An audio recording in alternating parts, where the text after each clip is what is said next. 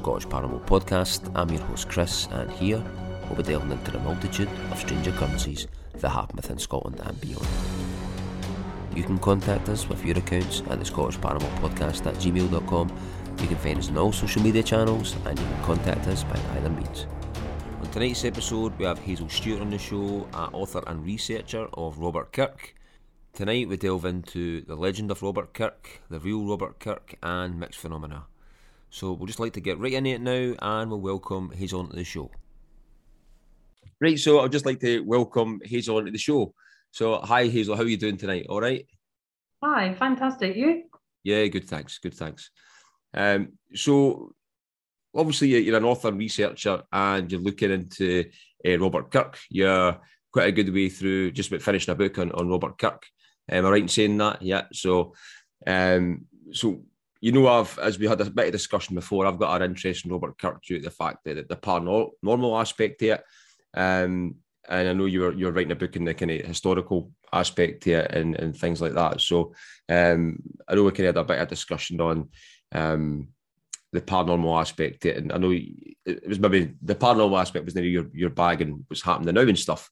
But I was going to refer you to some of the stuff about like Jack Vallée um, and John Keel because quite a lot of the the researchers um, of the day and maybe people who have researched uh, maybe from like the 60s and stuff always refer back to Robert Kirk. Um, quite a lot is to do with fairy lore or just maybe phenomena in general. So it would be good to get a, a good handle on um, going back to actually the legend that most people kind of find out. You know what I mean? The, the, the kind of short legend you find online between the fairy lore and then actually to move on to find out who he was and stuff like that um, for there because it's. I think everybody probably who wants to go and find out about Robert Kirk just finds the initial kind of fairy story, and it's kind of left there. And maybe the, people would know he wrote the Secret Commonwealth and stuff like that. So it'd be interesting to find out what the kind of actual story was. So if you want to kind of even start with a bit of this, what is the actual um, legend that you hear online? If you could maybe discuss a wee bit about that uh, to start off with. Okay, um, because I grew up in the village, um, I um, know the story very well, but it's um, primarily a, a, an oral retelling, and, and, probably each household has a slightly different telling of it because of that background and the way it's developed. So um, uh, every summer, it's a tourist village. It's a very small village in Scotland, and it has a lot of tourists. So um, growing up there, there's tourists asking you all the time what the story is, and you have to remember off the top of your head. so I used to get quite good at it by the end of the summer, but um, uh, there's little bits and pieces that would other people would say, "Oh, you forgot that bit" or whatever, and you think, "Oh, how does that fit again?" So I, have sort of written down um, the version that that I had collated. Um, which there may be people from Aberfoyle who comment below and say, "Oh no, there was this bit and you forgot." Which I fully expect actually. But it's just because of the way that it's developed as an oral tradition over the it's 350 years roughly since Robert Kirk went missing. So um, it, he was the minister of our village, and um, he went missing in 1692 on the 14th of May, and the, the, legend has just gone on from there. So on the edge of the village, there's um, a fairy hill, or people call it the Fairy Hill, uh, and it's believed to be hollow and inhabited by fairies. Is this is it Doon Hill? The name yet? it? Doon Hill, that's right. Yeah. Um, it's got it's quite a distinctive looking hill because it's all deciduous trees, so the sort that the leaves fall off every year. And then right on the top, there's a pine tree that stands proud of the other trees. Um, and that that pine tree, the legend sort of goes around that. So it's said that he um, dropped his walking stick when he was at that point on the hill and it grew into the tree. Um, and that, that's probably supposed to be at the time where he was first first uh, taken by the fairies, I suppose, or first disappeared. Mm-hmm. Um, he's always remembered as the, the Reverend Kirk, the fairy minister. And although he disappeared, there you can go to Aberfoyle and go in the old graveyard, which is up Manse Road towards the you would pass it if you were going up to the Fairy Hill, which is quite well uh, signposted. Mm-hmm. And if, if you went into that little old graveyard and there's a, a his old well an old church there, which actually wouldn't have been his old church. There would have been a predated one from before. That's a newer one, even yeah. though it's still very old. And just to the side of that is his gravestone. Um, and they say it's full of stones. It's not, his, his body was never recovered. However, some households say that a, a body was recovered, but it was a fairy version of the, the body. Mm-hmm. Um, and we can go into what that means later on. uh, so there's, it's very ambiguous whether there's anything in there or not. Um, so he, he was said to be a seventh son. This is what people remember. Um, he was a seventh son, which means he was, you know, he had six older brothers. Obviously, it doesn't matter whether he had sisters or not. I don't think it's just a seventh son. and this meant in fairy folklore, it means that you've got the second sight, so you can you can see things that other people can't see, whether they're fairies or aliens or ghosts or whatever they might be. That's how that's how it's um it's a traditional part of fairy lore, really. Mm-hmm. Um, so they say that he went, he, he had a dog. Uh, he lived up towards the, the fairy hill and he had a dog and he took it up for a walk on that, that hill or around that area every day. And um, on these walks, he obviously must have come across some fairies. Uh, and they're really secretive kind of creatures. So they've probably run away or they, they wisped away or whatever they did. Mm-hmm. Um, but he, they obviously got caught out and, and realized that he could he could see them and he got chatting to them and he found out all sorts of things about them that's what they say. So they they they let all their secrets out to this man. They they they trusted him. Mm-hmm. and he went home and he wrote all this stuff down in a book in a diary um, that he found out. And but he was he promised them he wouldn't say a word to anyone. This was a secret. He wasn't going to let it out. Mm-hmm. however he went back on his promise and he published it as a book, is what's in the um, in in the legend. Yeah, he went he went against them, and to get back at him, the fairies kidnapped him. So this must have happened on the 14th of May, uh, 1692. Hmm. That's when he first went missing. Um, so they held him prisoner inside this fairy hill, and presumably they, they captured him at the top, and that's where his walking stick fell. Mm-hmm and the dog ran back, panicked, and raised the alarm back at the manse. Um, they say that his wife was expecting a baby, so this this baby in due time, due, due course, the, the, baby arrived, and um, he hadn't been seen since.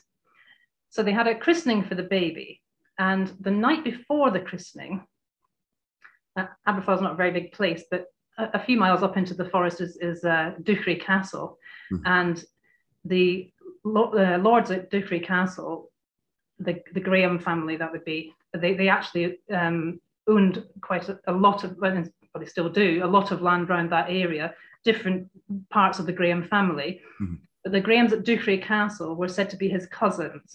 Um, and apparently, the night before, he appeared at the end as a sort of fairy or a ghost at the end of his cousin's bed at Duchray Castle and said, um, I'm going to appear at the, at the christening tomorrow.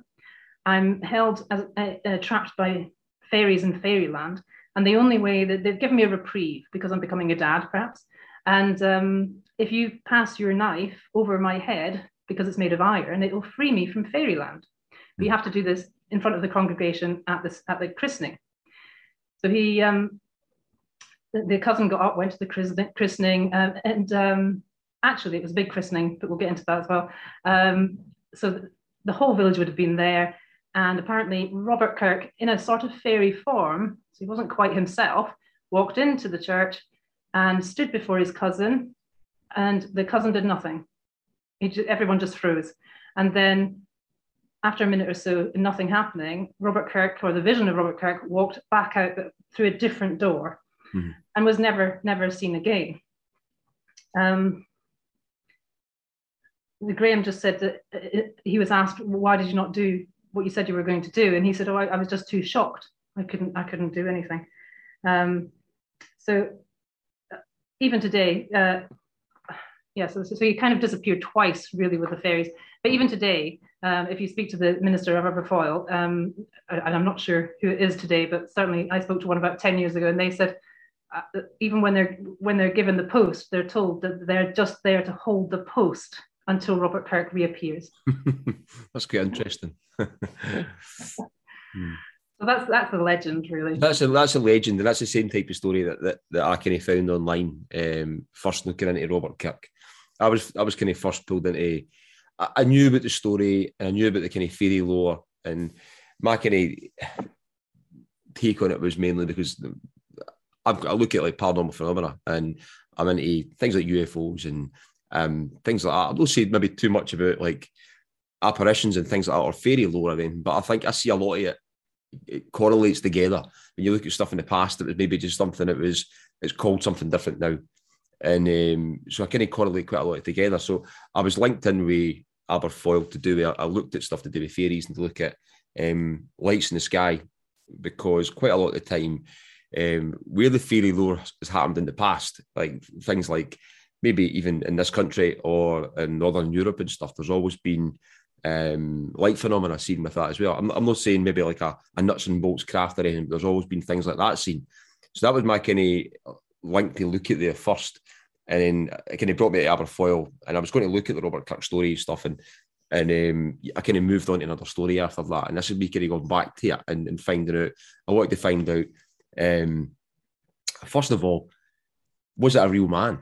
And then obviously was a real man, right? But I mean, it was just to go through the actual kind of story. And then I know uh, if you can contact yourself and what you've been researching into is to find out like the real Robert Kirk. So, um, so how from there? I mean, from there, was there much parallels between the story to what the actual man was? And I think with the conversations we had a wee bit before, not going into much, it, it kind of, I think it correlates to some of what some of the people were I follow are kind of like today.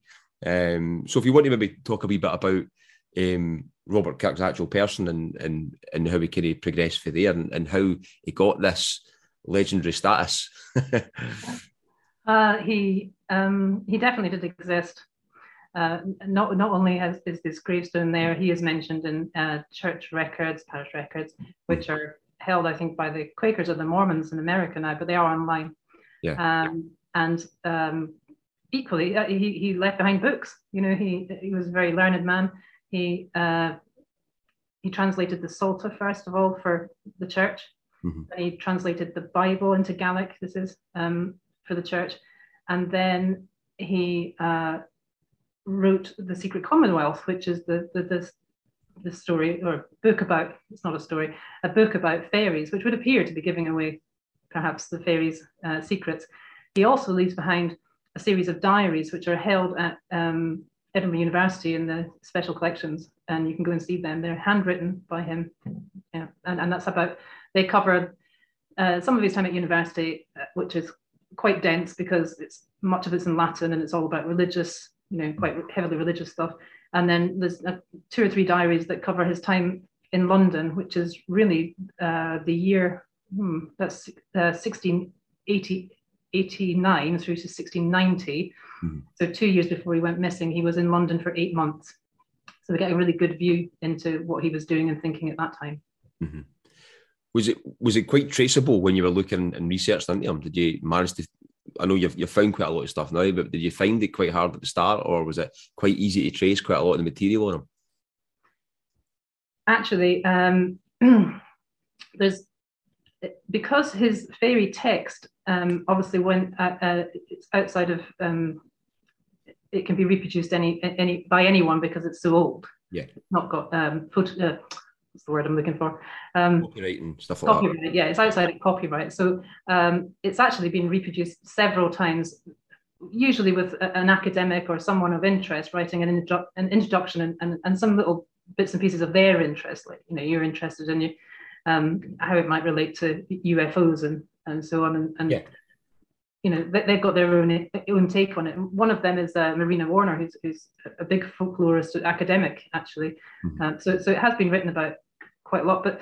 Um, reading through all of them and realizing there's inconsistencies there about what marriages he had, how many children he had, um, exactly who these people were that he was related to, and, and going through the text itself did give me quite a few leads into what families and, and what the relationships were with those families and, and, and how he, where he would fit in, in amongst those. Um, and also there, there's a piece of information that is remembered and quite often uh, yeah, it's quite often brought up whenever this this comes along. Um, even in people's stories orally, they remember that he was an Episcopalian minister, mm-hmm. and and that I didn't think was important until quite late on. It took me a while to really work out that how important that was. Um, but yes, I think reading around the subject, reading uh, through his text, and then reading around what was going on at the time, you got a really good sense because it's a time of big political up, uh, uh, upheaval, mm-hmm. both in the church and uh, in politics. So as you sort of feed all that information in and, and process where's he in all of that, yeah. got a real sense of who he, he who he was. So, so, so from that, when he was to the stories you actually hear, the, the lore and the, the kind of legends you hear from how did he get that that kind of name? I know we, we kind of discussions had before. He was looking into some things to do with second sight and stuff. So, how did he go trans transition from being a minister at the parish to actually starting to kind of look at some of these kind of things or um, have an interest in that? Well, my my my theory, anyway. Uh, he obviously had some very good connections in that he was being asked to translate things from English to Gaelic. Mm-hmm. And those connections were firmed up when he went to London and I think because um, uh, the, the religious the religious upheaval that was going on in Scotland was much worse than anything that was going on in England. Mm-hmm. And he was caught right in the middle of it as a, as a minister. So he was, this is where the Episcopalian thing comes in. So he was an Episcopalian minister, and that means that he was um, with a, it's a subset of Protestantism. Yeah. And it means that they they believe in having, or it's not belief, uh, that, they, they, that their church governance is through archbishops and bishops. Yeah. So it all comes from the king. Everything comes down that way. At the time, um, there was great upheaval because uh, uh, Presbyterians were, were regaining power. So they had had power at some point early on in the 1600s and, and had gone back to um, the Episcopalians. And then with the change of uh, with the change of king and the upheaval that that caused, as opposed to that was the king's decree, mm-hmm. um, but the upheaval that that caused and, and the lack of consistent power, the Presbyterians took their chances and decided this was their this was their moment to, to get the kirk back. Mm-hmm. So actually, it was much more underhand than probably the Scottish kirk would like to put their hand up and say. Mm-hmm. Um, much more underhand than, than um, is remembered because, of course, they're they're the uh, the voice that's that's, that's creating the, the, the, story now a dominant voice. But um, uh, when you look at some there's academic papers and uh, some particularly good academic books actually that um, do tell you about that. What really went on there was that the Presbyterians were um, literally ousting um, bishops. The, Bishop of Glasgow horribly ousted from from the cathedral, uh, and uh, the, the the gold and silver things all stolen and and you know uh, even pulled out in the middle of the night and his whole family and his servants and everything out into the street and keys taken off him it's, it's not it's not pretty no. and so i think robert kirk was sort of waiting for this to happen that had actually happened to the bishop of glasgow before he even went to london so i think when he went to london he knew that his days in Scotland were probably numbered unless this unless the political thing uh, church politics swayed the other way again. Mm-hmm. I think when he was in London, he thought actually it's much safer here. And there was a lot of uh, Scottish clergymen who had made it to London and who were having really good lives there. And I think they, he's, he, according to the diaries, he did spend quite a lot of time with with them and and um, socializing. And I think they they were saying to him, you know, you'd be better off coming down here.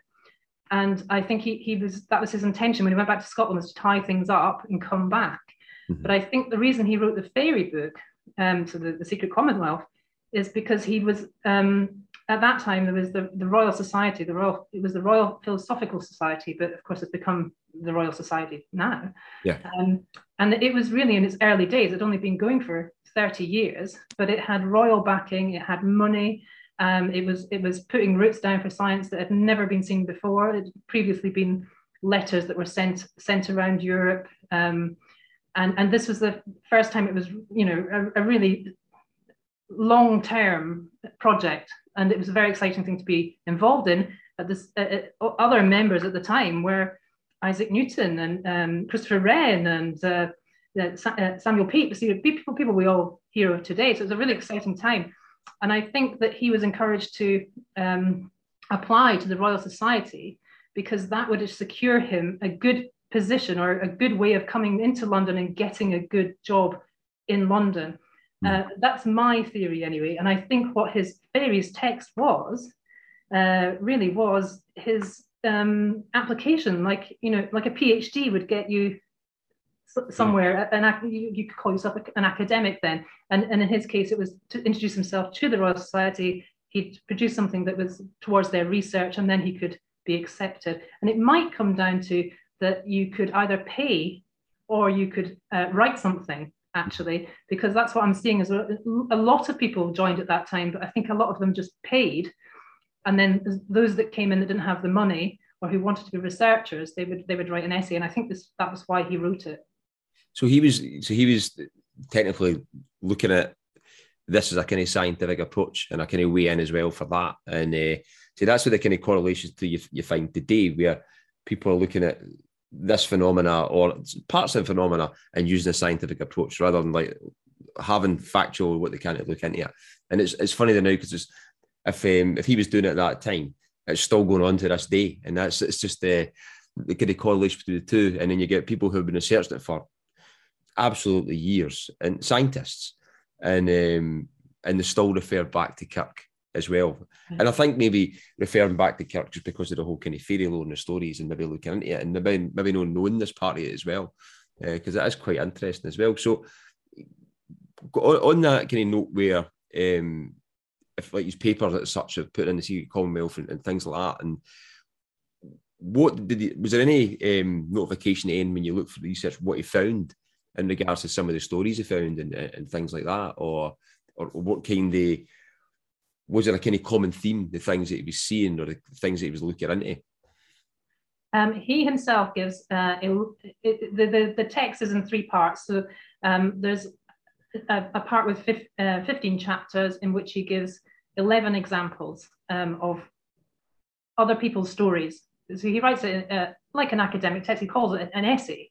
So he doesn't say, I saw or I believe. These are other people's stories he's collected. Mm-hmm. Um, and he's done 15 chapters of that with, uh, like I say, 11, 11 different examples.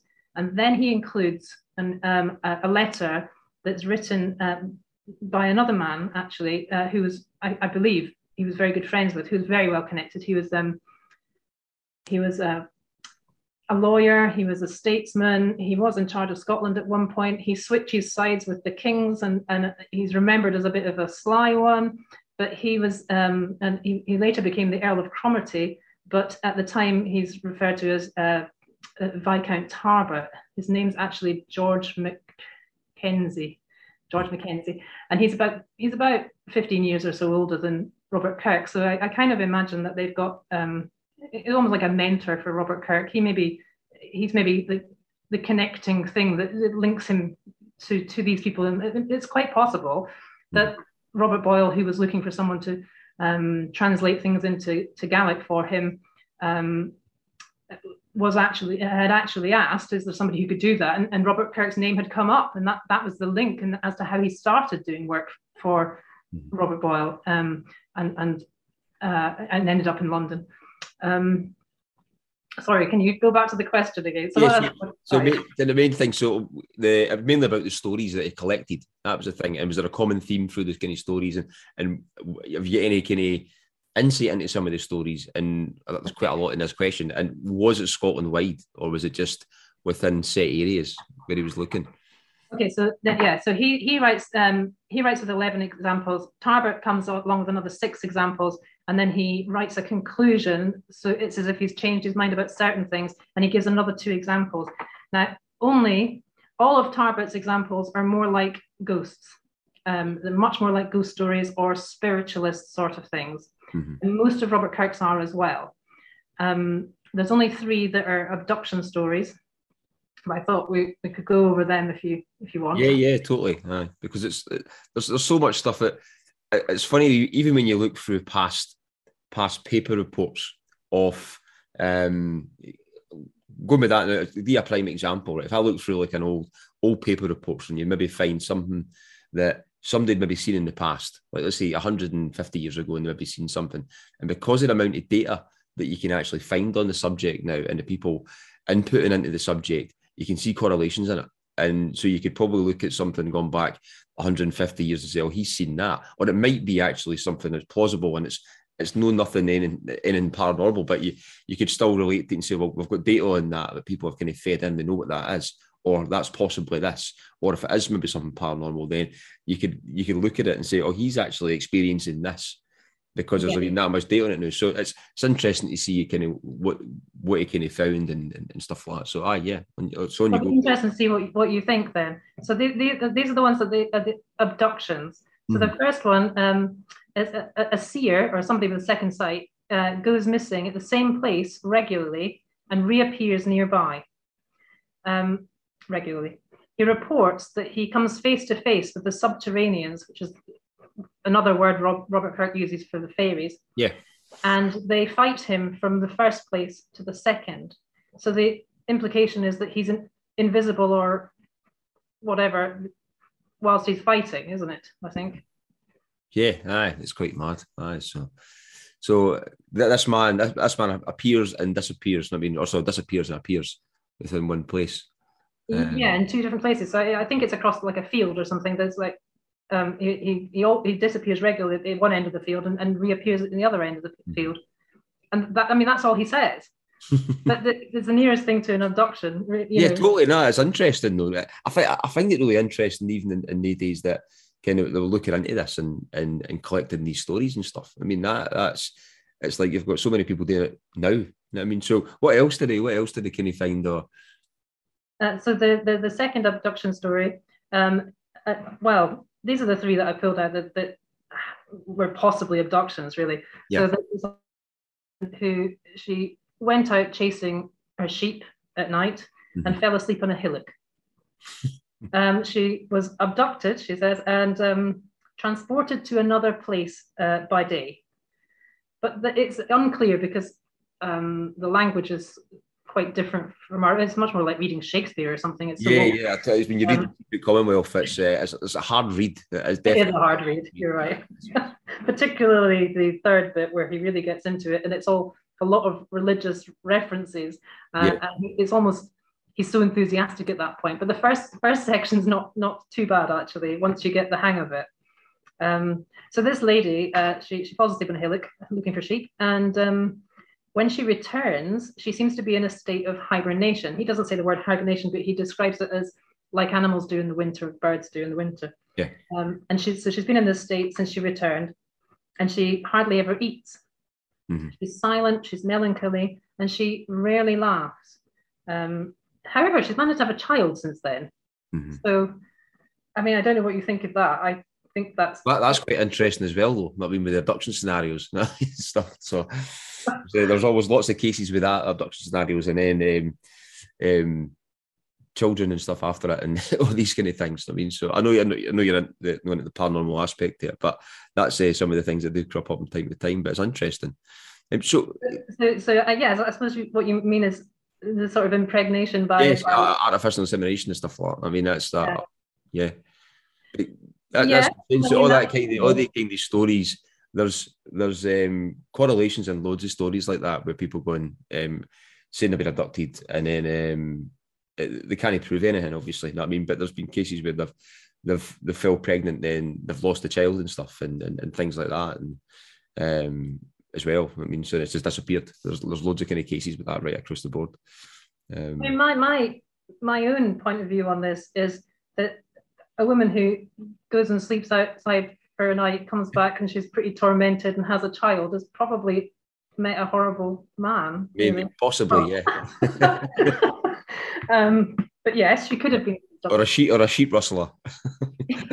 yeah, exactly. I just think there's possibly um, a very rational explanation for that. Yeah, one. yeah, there could be. I mean, I, am one for looking for the rational explanations first. I don't always just jump to conclusions. no. Saying that, I, I, don't know about the man who was dis- disappears one end of the field and reappears again. That seems a bit strange. Um, so the third, this third story, um, and, and this is quite a common fairy story that seems seems to be, I mean, it's, it's, it's, only mentioned once here, but it seems to be quite a common thing in fairy lore when you look at Ireland and places as well. Mm-hmm. Uh, a lady died slowly in her childbed. So I'm assuming she's had the child at this point. Yeah. She was buried um, only to return two years later. Um, she died slowly and decayed, he says, uh, and she was and then she was buried. And then two years later, she turned back up again, and the husband, who had married again at this point, confirmed that she was who she said she was, mm-hmm. and had the awkwardness of having to get rid of wife number two. That's a that's a strange story. I'm even get a comment for that. I mean, that is that's that's totally mad. That is. A, it sounds there's like film with a similar. I think there is a film with a yeah, similar plot. There's, there's, a, there's, a, film. There's a film called The Serpent and the Rainbow where um, it's to do with zombies, and it's. I mean, in, in regards to it's uh anthropologist looking at um, the kind of pharmaceutical kind of drugs that cause the catatonic state to because like to create real zombies. It's to do with like some of the poison in the pufferfish.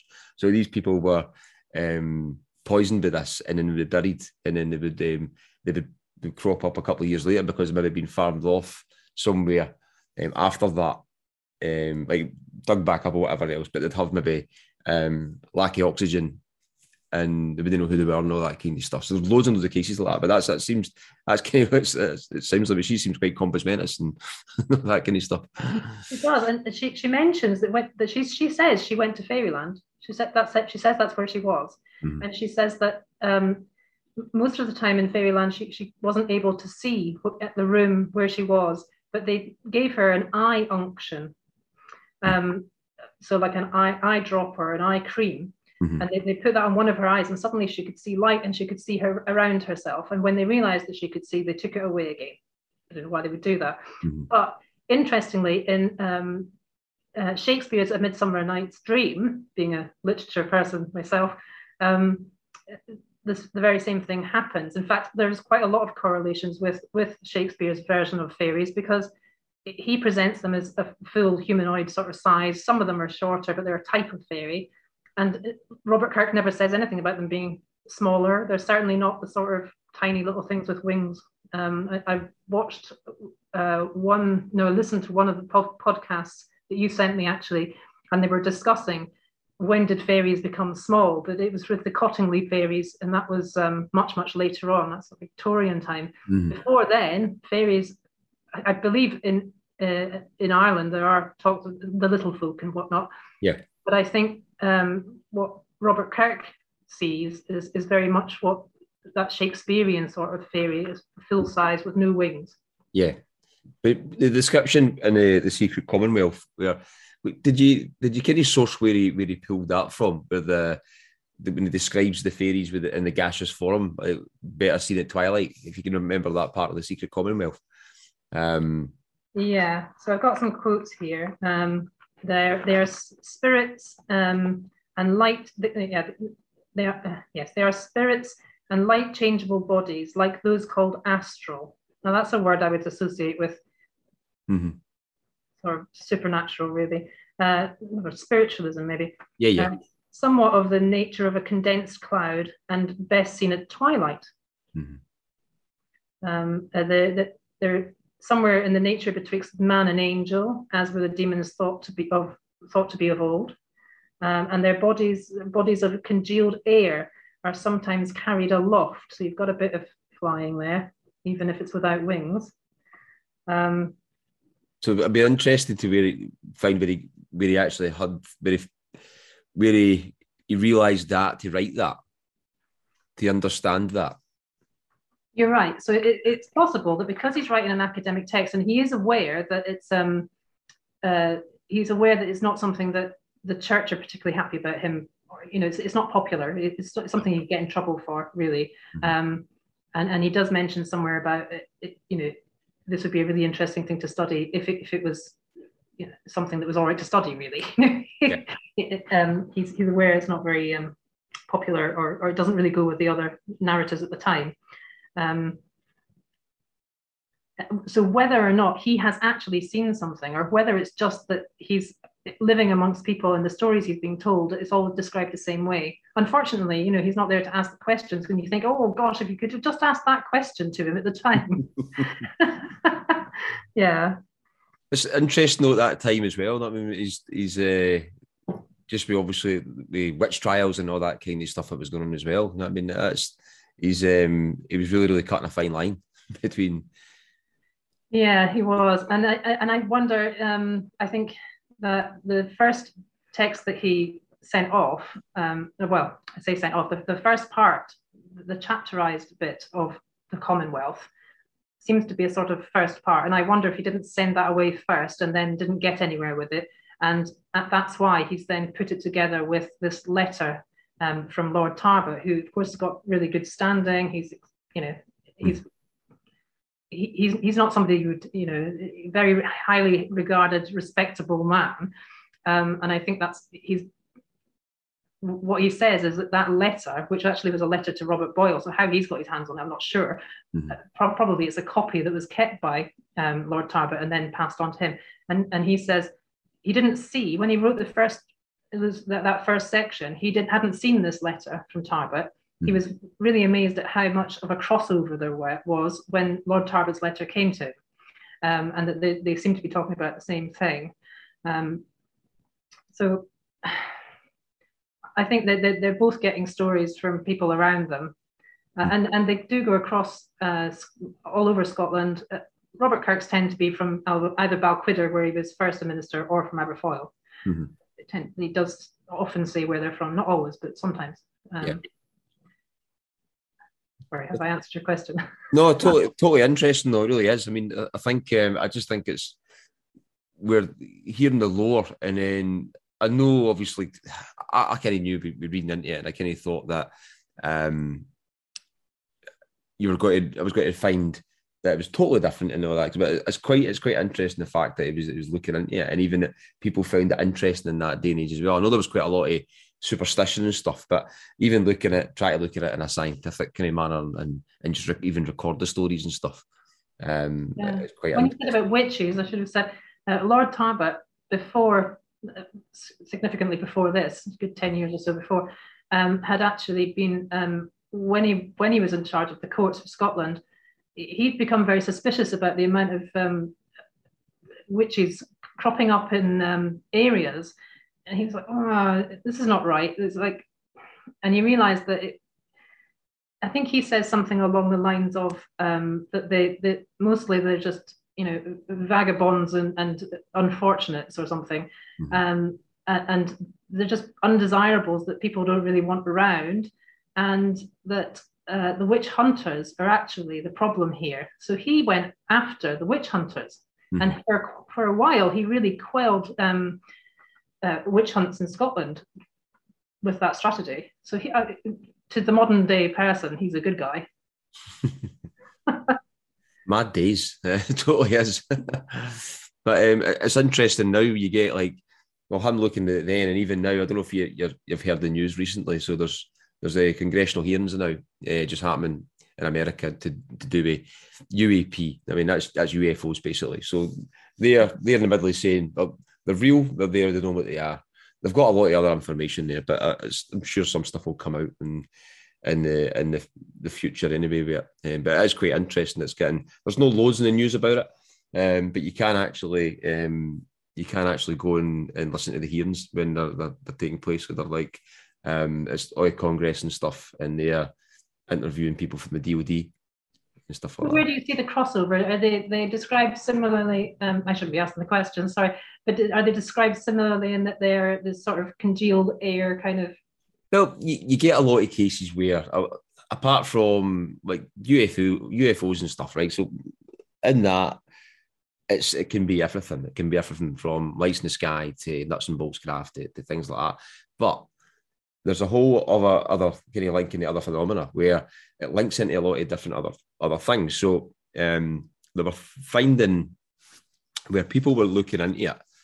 Um, there was other things happening to them. So if they were looking into like the phenomena or UAP phenomena, people in the government, and they were finding that um, other things were happening to them. So there's a thing called the hitchhiker effect where there would be leaving what they were doing and something would, would go home with them, something would follow them from whatever they were doing. So even if that was a connection between looking into UFOs or looking into like a certain place where phenomena happened, they would go back and take something back with them. So it was called the hitchhiker effect. So you would get things where maybe apparitions appearing Um, there'd be maybe poltergeist activity. Sometimes people seen like light phenomena, like orbs and stuff like that.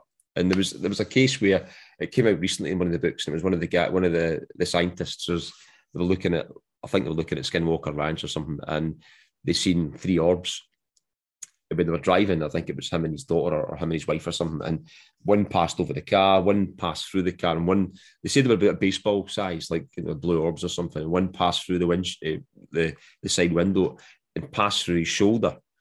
And he said when it passed through his shoulder and it came out the other side, his neck or something, he said it, it, um, it just felt like an air bubble, and, and then it disappeared.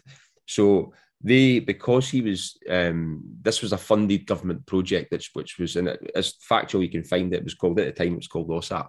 And maybe there was a few different ones. It was like ones that was funded prior to that um, called NIDS. And then there was like OSAP.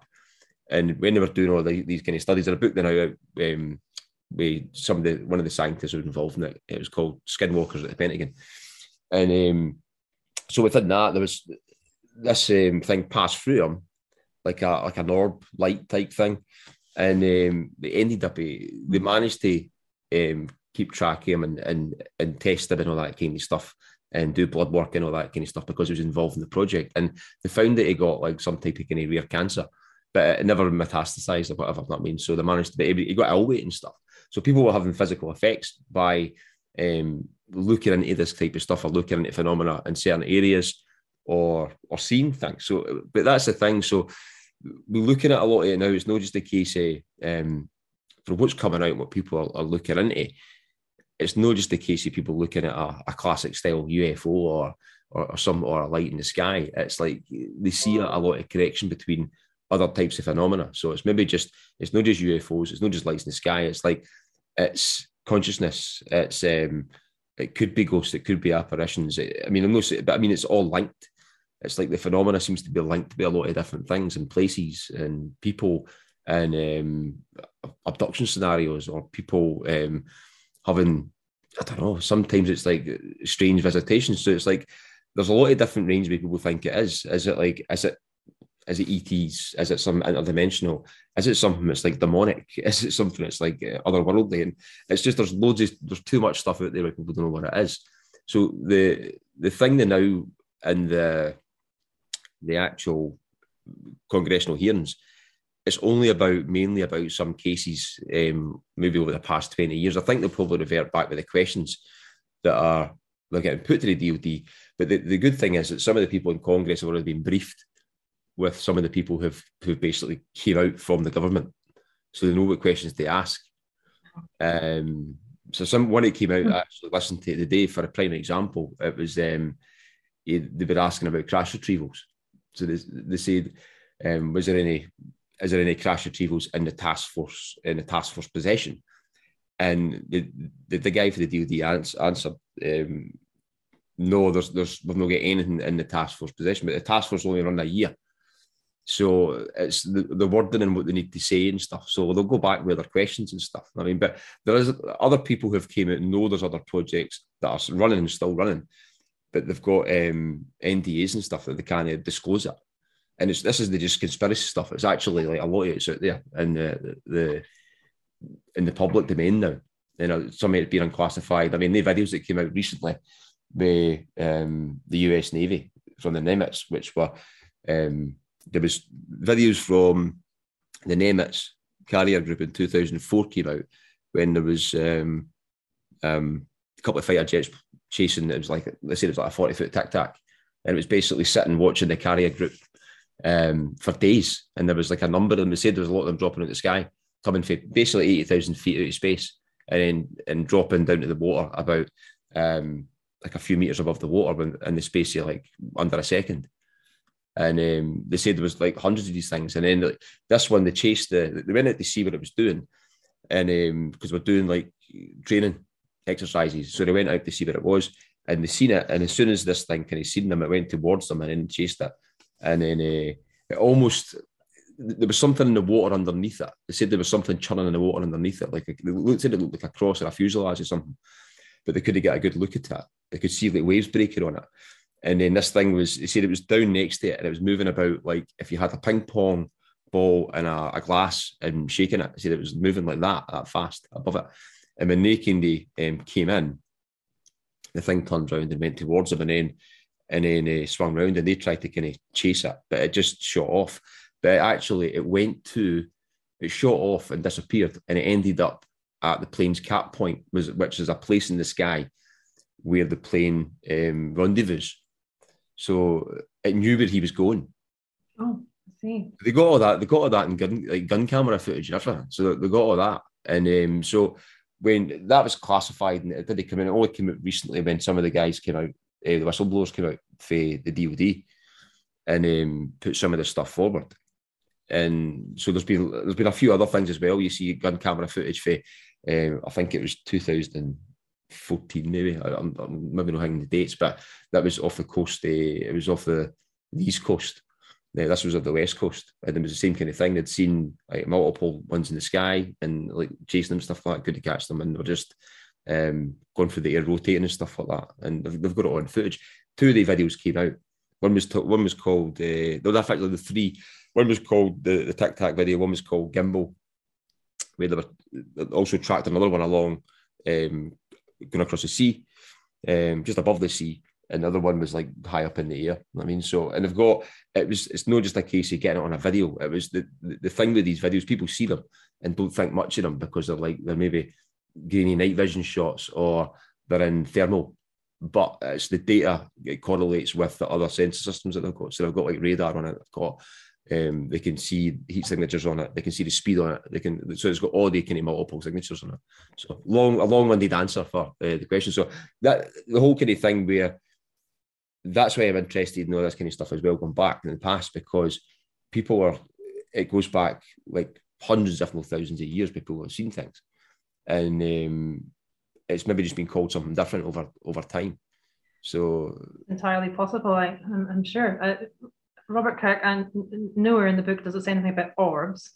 Um, that's uh, familiar with what, with what you mean there. Yeah. Um, uh, but he doesn't mention anything like that. Um, he does talk about uh, where um, visions happen. So um, you could you could be in a completely different country, and your your friend, um, you know, it, say your friend back in Scotland mm. is dying or in trouble, and you see a vision of him clear as day, but as a as a double in front of you in America. Mm. And you therefore know that either he's dying or there's something terrible happening. Mm-hmm. Uh, and that, like a, um, a vision, I suppose, um, a prophecy almost. And uh, he does mention some oracles who, who uh, and seers who operate like that, you know, like you would see in the films, I suppose, yeah, um, yeah. where they there's, there's one uh, oracle up in the islands, and she she says she's very confused about what she can see because she can see this army. They're well, they're in a they're in a boat, and she can't tell whether they're coming towards the island or whether they're going away from the island. And when they finally arrive, she, she's saying, I, I, think we're being attacked. I'm not sure." Um, but this is she's got second sight, so she can see this. And uh, she's annoyed because she, well, she doesn't say she's annoyed actually, it just says she, the reason she's confused is because they were sat backwards when they were rowing, and also they'd stolen the boat earlier from that island. So in fact, they were, they were rowing in in a, in a boat that didn't it looked like a friendly boat and it looked like they were rowing away, depending how she she saw it, the, the vision. There's quite a few things that are more like visions or more like doublings. And I remember we were mentioned, didn't we, about um, uh, that concept of having uh, particles in two places. Um, yeah, yeah, like the quantum physics aspect to it. That's right. And, and I think there's maybe something there because there's quite a lot of this doubling or seeing seeing a vision of something um, uh, when it's far away, but it turns out to be true. There's a, there's a funny one about um, there's a man sitting in um, in an inn or in, in a pub somewhere, and uh, I think it's in Killin actually, which is just up from Aberfoyle, a bit further north, and he um, he's sitting with a, a random group of people in the pub and it, at some point, he just turns and he, he looks funny. And somebody says to him, What, what would you do that for? What, what you seen? And he says, um, oh, It's just my friend. He, he was threatening to throw a, a, dish of butter in my face. And they were like, What? Um, and he says, Yeah, yeah, he lives in Ireland. And um, anyway, the, the, the, people in the pub decided they were going to go and find out if this was true. So they wrote to the man in Ireland and um, asked him if he'd tried to communicate with his friend. And uh, he wrote back and said, yes, I was going to put a dish of butter in, in, in his face. And, and they, they, they correlated on dates and times and everything. And, and the, the man in the pub said, yeah, he does it to me like a joke all the time. He's always doing these things. Hmm. And you think it's like they, they both had second sight and they, they played with it. It's quite interesting. But this second sight seems to be what Robert Kirk's really interested in. Some people have got it, some people haven't got it. Some people can get it if you um, if you if you're with somebody who can see, if they put their foot or um, they put their foot under yours or over yours and they put their hand on your shoulder, there are ways that they can then you can see. Um, so there are ways to make yourself see if you if you can't see. Uh, but he he discusses at great length. You know what what is it that makes people seers or not? Mm-hmm. And and that, you know does that come down to is that a cor- something that correlates with your experience in in the UFO world? Do you think? Yeah, totally. Yeah. Well, I mean, because it whole it all kind of mixes in with phenomena and, and and stuff like that, and it's um, I'm actually reading a book recently, and it's about Robert Monroe, who, who is um, in the fifties. He started to astral travel, and he thought he was going crazy. And um, it's basically about his stories about how he developed it. But he he done a scientific approach in it and and studied it and got the data and and he done a lot of kind of other stuff underground because it was wasn't a sea underground. But I mean, like just no um outwardly telling people and stuff. You know what I mean? So there's people that maybe were into a lot of different paranormal aspects of everything, and they were just maybe um, there was there was kind of literature in the, in the maybe past esoteric scriptures and, and things like that where um, these type of things could be done. You know what I mean? Like in Buddhists and, and all that kind of stuff, where you could maybe astral travel or come out of the body and all that. So he, he was kind of looking into all that aspect and ended up um, he studied it that much that he could do it. He could do it almost at will. And they tested it and he could, um, he ended up, he could, he, there's things where he describes where there's like different planes that he could go through. There's like here, where he could leave the body here and leave the body in, and it's, it's like another plane. It's kind of like here, but slightly different. And then there's other ones. And he goes into quite a good bit of description about them all.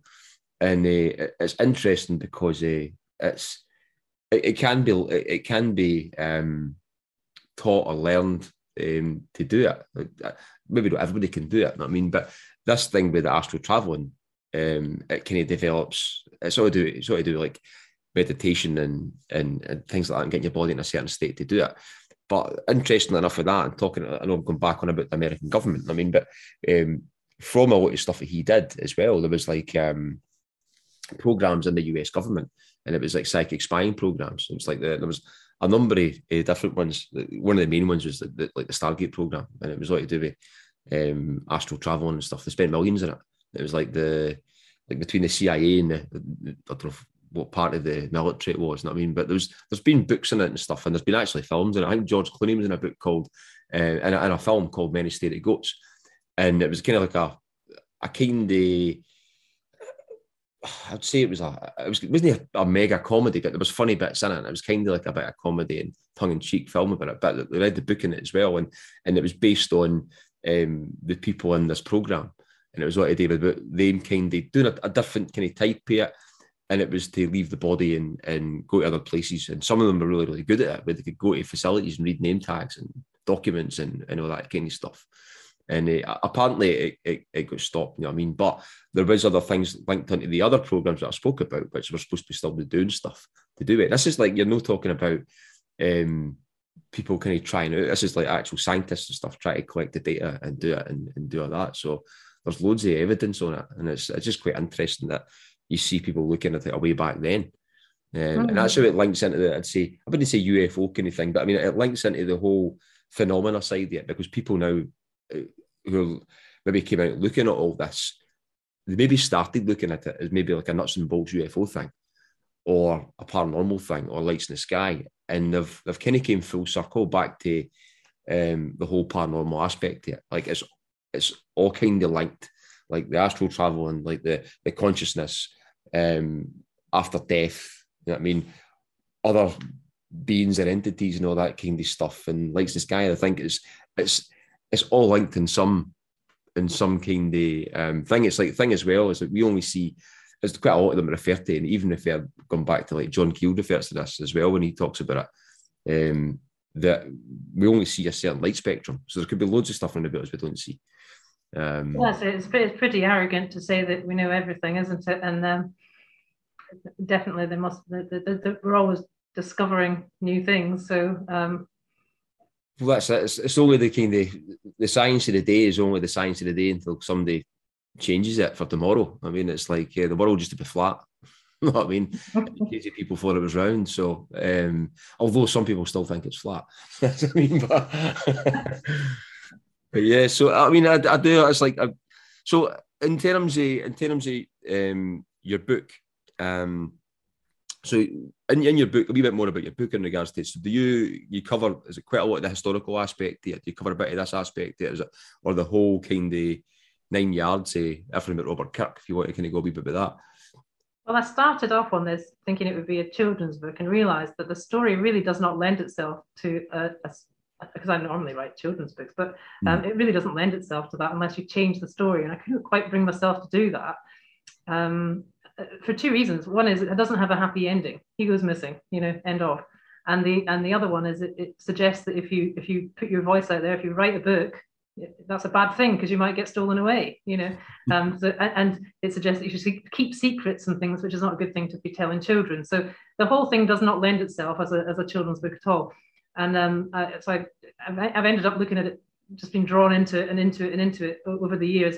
Um, and I, what I'm, I'm going for actually is, is a novel, but I think I've collected so much stuff. And what you're telling me is that there there's obviously quite a lot of references else elsewhere, and I think what I'm going to do is try and put together a, a, a you know life and times of, which is yes, I've I've got a, a fair amount there already, mm-hmm. um, and and probably I'll I'll publish that first, I should think, um, and and then go back to look at the the novel, which is uh, fairly well developed. I mean, it's, it's yeah, got quite a bit there, uh, and it's it's my theory on on what actually happened to Robert Kirk. I mean, his his disappearance, his his abduction, I mean, it's fairly unexplained. Mm. And I noticed because you asked me to look at um, uh. Is that his name? Yeah, just I mean, because as I said, Jack Vallée is one of he's one of been the one of the most kind of prominent researchers through the years. Um, he's been involved in some stuff with the US government and all that as well, French. But um, he um, but he refers back to one of his more recent books now refers back to um, Robert Kirk. Um, yeah, I, I, well, I read it, the Passport to Mag- Magonia. Yeah, uh, that's an older book, isn't it? But yeah, but he's got. I think he's he's maybe he's, he's got another book as well. He probably refers back to some other bits of his other books, but he refers back to Kirk, and I think it's it's Dimensions. I think the book is called. But, oh, okay, I'll have a look at that as well. But that's it. it refers back to the Secret Commonwealth and stuff. Um, and that. But it's just interesting. certain things he says that um, are, are interest actually to me. So um, he says that UFO, well, UAPs, isn't it now? Uh, yeah. UFOs uh, come at a time of social and political unrest or war. That's of interest to me because Robert Kirk's time was so the, political and church un, uh, unrest. And actually, if you look at the history of um, where the werewolves came from, that is another area um, where there was great political unrest and religious unrest. And I think there's something in that because if you haven't got um, if you haven't got a, a, a, judge appointed by you know the government and you haven't got a, a clergyman who's got authority either, mm-hmm. then actually these stories can can grow up, which is, or, or they can when when the thing happens, when something happens, it's maybe brought before a, a, magistrate instead who's not necessarily got the same standing and perhaps you know there's a misun- the, my my instinct is there's a misunderstanding there somewhere mm-hmm. and somebody gets away with something by saying something mm-hmm. um, and um, i mean I, I don't know if it's true or not but i think quite possibly the werewolf thing is you know child cruelty something terrible happens to the child and they say oh it was a wolf from the but he was a bit like a man and he came into you know mm-hmm. came and took our child, and actually it might cover a crime at that very first instance. And, and perhaps the werewolf stories sort of it became a convenient a convenient um, excuse for people to say. Um, that, that, that, might not be the case, of course. It could be true. And the saying. You're, talking, to somebody you're talking to somebody that's interested in paranormal, remember? oh, yeah, me too, obviously. um, um, I, I, I, think I, I, go down the route of it's more likely to be. Um, I, my, my, absolute stance is that things that are, are, are not known, um, they, they, the, the, the paranormal is just what's not not in, it's not normal to us because it's something we don't know about. Yeah, totally. Until it is known about, like a, you know, a UFO, un- unidentified flying object, until it lands or until we know what it is. Mm-hmm. Um, it, ultimately, lots and lots of things were unknown and therefore strange and and and um, frightening to people at times um, until they were known. And I, I'm much more of a bent to find out is there a human or a, a, a, real reason? You know not a real reason that's the wrong thing to say. Is there a logical in yeah, the real world excuse or reason for this? Yeah. um, and, and that's what i tend to look for. And, and with robert kirk going missing and the thing about werewolves i'm more inclined to think that it's a real world thing that happens where it is missed by any authoritative body and a story builds around it that is convenient for the people around the people who are to blame or the people who are in the know, they build a story around it that um, gets them off the hook that other people around them believe. Or, I mean, when you look at a lot of the fairy, a, a lot of fairy lore is about um, women who who seem to become uh, become a fairy after having given birth or whilst nursing, and they, they become a waxen image of themselves, um, and they maybe come back at some point and re-inhabit the body, but for a time they do that. Um, and you think, well, actually, there's a lot of women who go, go through childbirth and lose a lot of blood, or who will um, have yeah. postnatal depression. There's lots of in the real world excuses or reasons for these things. They are, are excused in the old days before they understood. And the same about um, so yeah, childbirth is one of them. Nursing mothers, uh, death, and and and things like comas or you know people becoming unconscious. Those sorts of things are sometimes explained, I think, through through fairies. But then that seems at one end of the spectrum, and then the the, the concept that UFOs, are, you know, they're now saying that this is a thing; these are things we could never have created. Mm. That's at the other end of the spectrum, isn't it? Because that's here's some proof. Now, how do we go back from that and find what did we miss as we were collecting science, as we were as we were looking at these things? What did we miss? Um, that's where I think you're coming from the other end of that spectrum. But... Yeah, yeah, totally. I, and I'm, I'm, I come for that in the spectrum because I, I, I, I kind of follow it and stuff, but I, I don't believe everything I, um, I reader here. hear. I mean, I do look at it and try and rationalize stuff and and try and look at a look at a more kind of logical explanation for it. But when you've got things like this coming out now, and I wouldn't believe everything the US government say. You know what I mean? But at the, at the, same time, there is a lot of stuff that's coming out now that's that is um, that seems to be oh factual, and it's a lot of other people. The, the, the kind of mad thing with it as well. We're going through some of the programs. Quite a lot of the people who've been involved in the, they're finding that some quite a lot of the people who've been involved in the programs are all experiencers. So they've all had some type of experience with the phenomena, other than either at the same time as um, looking at it or through their kind of lifestyle, uh, through their kind of lifetime and stuff. So there's, there's quite a lot of interesting stuff there.